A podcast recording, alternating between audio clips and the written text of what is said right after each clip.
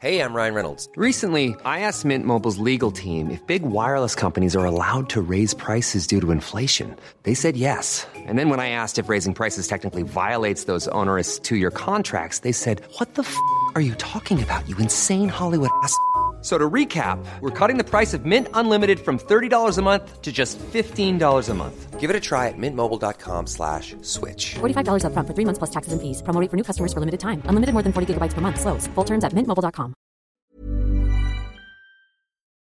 Chers auditeurs, dear listeners, bonjour. Welcome in ComDarchiPodcast Season four. Saison quatre, dans le monde fascinant des architectes. And in the architectural projects. Je suis Anne Charlotte Dupont, passionnée d'architecture et docteur des universités en histoire de l'archi. I am one of the spokespersons of Anne Charlotte, who is a P H D in architecture history. Merci. Thank you. D'être avec moi aujourd'hui. To be with us today. Et and maintenant. Now. Lundi en français, place au talent. And Wednesday, let's talk projects. In English, of course.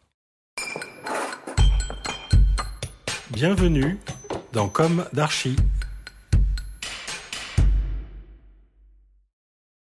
Chers auditeurs, bonjour. Ici Anne-Charlotte. D'emblée et de vive voix, très bonne année. Je vous souhaite de l'audace et de la créativité pour deux mille vingt-trois. Je suis heureuse de vous retrouver après nos formats courts de l'hiver pour un numéro très spécial. En effet, figurez-vous que j'ai eu le bonheur d'être chaleureusement reçue à San Francisco, le trois janvier dernier, par la grande agence américaine Skidmore, Owings and Merrill, surtout appelée S O M, au sein de laquelle j'ai interviewé l'un des récents partenaires qui a tout de même vingt ans de maison. Il s'agit de l'ingénieur Eric Long.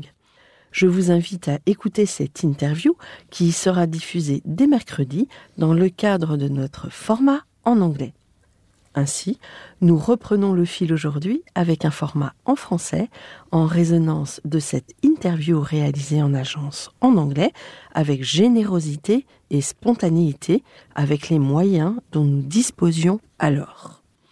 J'en profite pour remercier Marc Immense, Hortense de Ruidias pour la prise de son, Mathilde Ringe du côté français, ainsi que Nicole Hasslinger et Erin Garcia de S O M, sans lesquels cette interview n'aurait pu avoir lieu. En voici aujourd'hui un condensé en français, axé sur le thème de la recherche et de la pluridisciplinarité. Rappelez-vous, l'agence d'architecture Skidmore, Owings and Merrill, S O M, a vu le jour en mille neuf cent trente-six, lorsque Louis Skidmore et Nathaniel Owings se sont associés à Chicago. Un deuxième bureau a été ouvert à New York l'année suivante. En mille neuf cent trente-neuf, le partenariat adopte son nom actuel avec l'ajout d'un troisième membre, l'architecte et ingénieur structurel John O. Merrill. Le cabinet remporte d'emblée un certain succès en travaillant sur des projets gouvernementaux, corporatifs et civiques. Il se développe rapidement au cours des décennies suivantes. Au début des années mille neuf cent soixante, S O M établit de nombreuses succursales à travers les États-Unis et devient l'un des cabinets d'architectes les plus importants et les plus rentables au monde, connu pour ses conceptions élégantes et modernistes. La croissance de S O M s'accompagne d'efforts philanthropiques. Ainsi, la fondation S O M est créée en mille neuf cent soixante-dix-neuf. L'un des bâtiments les plus emblématiques de l'agence est la tour John Hancock de Chicago. Aujourd'hui, l'agence compte environ deux mille employés à travers le monde. En Europe, S O M est implantée à Londres. Eric Long, ingénieur-designer depuis vingt ans chez S O M et promu associé depuis novembre deux mille vingt-deux, a grandi à Chicago. Il est impressionné, enfant, par la Sears Tower, le John Hancock, et par le fait de vivre dans une ville où il y a, à l'époque, les plus hauts gratte-ciel. Ce sentiment est doublé d'une curiosité, d'une appétence à comprendre les fonctionnements, les mécanismes, à construire soi-même, fait qu'il intègre, entre autres, l'université de l'Illinois-Champaign pour y faire ses études d'ingénieur. Après avoir reçu son diplôme, il entre directement chez S O M à Chicago. Peu de temps après, il est appelé en renfort sur un projet à San Francisco, le Saint-Régis Museum Tower. l'un de ses premiers projets, un hôtel de luxe et du résidentiel. À l'époque, Eric Long voulait être impliqué dans des projets à toute échelle, partout dans le monde. Rapidement, il se forme aux questions de la sismicité, en étant ici à San Francisco, car les problèmes liés au séisme sont très importants sur la côte ouest, et d'ailleurs, comme beaucoup de régions dans le monde. À S O M San Francisco, il y a un certain nombre de spécialistes de la sismicité en interne dans les équipes, car cela fait toujours partie de la conversation pour les propriétaires de bâtiments. Ces derniers ont besoin de savoir comment leur bâtiment peut se comporter lors d'un tremblement de terre. Eric Long souligne que ce qu'il y a de commun entre les projets de S O M, c'est qu'ils cherchent tous la création d'un espace fantastique. Et ils réalisent cela par une expression de la structure en utilisant l'architecture. Les architectes travaillent pour rechercher quelque chose de nouveau, avec des structures qui vont dans le sens de la création. Ce que nous faisons ici, sur la côte ouest, c'est unique dans le monde, tient à préciser Eric. Des projets comme le cinq cents Forsham, le Saint-Régis ou le récent One Stuart Lane à San Francisco, au bord de l'eau, sont construits en béton. À travers ces projets, l'on voit comment la dimension innovante du béton peut créer une unité et un espace résidentiel. À quel point on peut obtenir cela, indépendamment de la taille du bâtiment et de la taille de l'enveloppe. Et comment est-il possible d'appliquer les innovations sur d'autres programmes ? Bureaux, musées, églises ? Au LACMA de Los Angeles, musée réalisé avec Peter Zumthor, les équipes ont pensé à utiliser la précontrainte pour créer un porte-à-faux et de grands espaces. Tous ces projets recherchent la structure en tant qu'architecture et création d'espace. Les équipes apprennent d'un projet à l'autre. Quand un architecte vient avec une idée, Eric Long ne va pas essayer de voir tout de suite le côté ingénierie, mais il va se poser la question « que cherche-t-on à faire ?» De l'aménagement urbain à l'architecture intérieure, ils travaillent tous en interdisciplinarité, avec pour unique objectif de rendre le projet meilleur. Ils sont structurés en plusieurs studios. Le studio des architectes, le studio des urbanistes, le studio des architectes structures, le studio des architectes d'intérieur. Et sur chaque projet, ils combinent les différents studios pour créer une équipe dédiée. Leur particularité à l'agence de San Francisco est de travailler avec les urbanistes de la ville sur le plan du district de Transbay. Leur équipe de planification urbaine a aidé la ville à planifier ou à s'orienter vers de nouveaux développements. Après le tremblement de terre de dix-neuf cent quatre-vingt-neuf, l'autoroute est tombée au bord de l'eau. La ville a alors demandé à S O M « Comment va-t-on de l'avant ?» Ils ont répondu à cela. Ainsi, ils sont aptes à planifier les prochaines étapes pour la ville, mais aussi à travailler sur des projets individuels qui font partie de ce plan général directeur, qui reflète leur vision. Ils transposent ces échelles de travail, notamment en Chine, où ils ont des projets similaires. Leur appétence pour la recherche s'oriente vers les nouveaux matériaux et les nouveaux systèmes pour demain.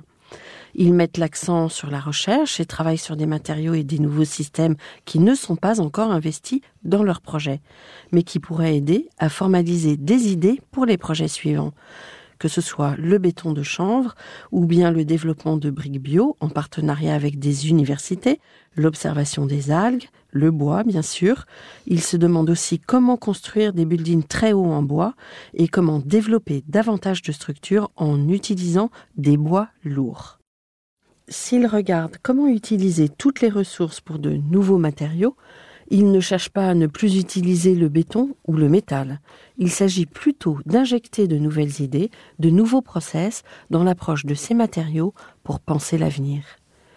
Eric Long explique, je cite, « Le métal ou tout matériau qui nous intéresse et qui a du carbone intégré, nous le prenons en compte de façon globale. » Nous prenons en compte la quantité de carbone intégrée dans un matériau comme le métal ou le béton, mais aussi le carbone opérationnel, le carbone intégré dans l'utilisation du bâtiment. quelle quantité de carbone dans le bois, le béton ou le métal, et quels sont les bénéfices qu'apportent ces matériaux en combinaison avec le carbone opérationnel du bâtiment et pensé sur le long terme avec une optimisation. Ce qui est intéressant avec le métal, c'est que beaucoup de choses ont bougé. On est passé des hauts fourneaux aux fourneaux électriques. Et si l'électricité peut provenir de sources renouvelables, et si le métal a été recyclé, alors la teneur en carbone de ce métal est beaucoup plus faible que ce que l'on peut penser. Comment est-ce qu'on encourage les industries à continuer à aller de l'avant pour penser, pour comprendre le problème du carbone ? Fin de citation. Les savoir-faire et les ressources locales sont plébiscités dans tous leurs projets à travers le monde. Ils développent aussi un travail étroit avec les artistes et cherchent de manière structurelle à traduire la poésie des œuvres. Ils ont une vision audacieuse pour le monde de demain. Ils ont présenté l'une de ces visions à la C O P vingt-six et récemment à la C O P vingt-sept. Il s'agit du projet du séquoia urbain.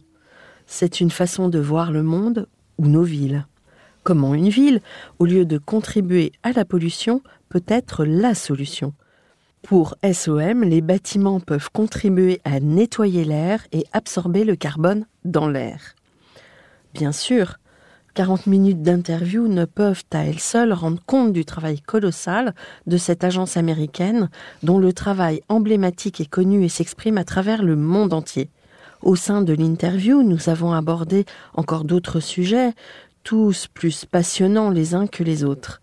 En dépit de mon anglais approximatif et désespérément trop français, Esther, notre voix en anglais ne pouvant malheureusement être à mes côtés pour ce grand moment, ils ont eu la générosité de répondre à mes questions et je les en remercie vivement, tout spécialement Eric Long.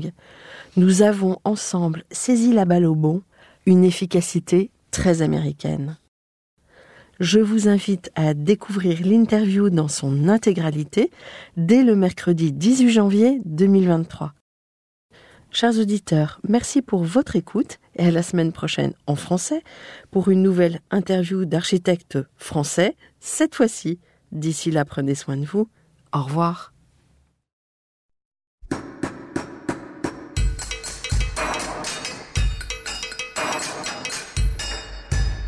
Chers auditeurs, merci pour votre écoute. Merci à Julien Rebourg, réalisateur, qui nous accompagne sur la partie son.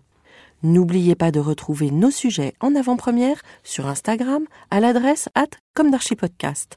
Si vous aimez ce podcast, favorisez sa diffusion en lui donnant cinq étoiles sur Apple Podcast, plus un petit commentaire, ou sur votre plateforme de podcast favorite. Et surtout, abonnez-vous pour écouter tous nos épisodes gratuitement. À bientôt, et d'ici là, prenez soin de vous.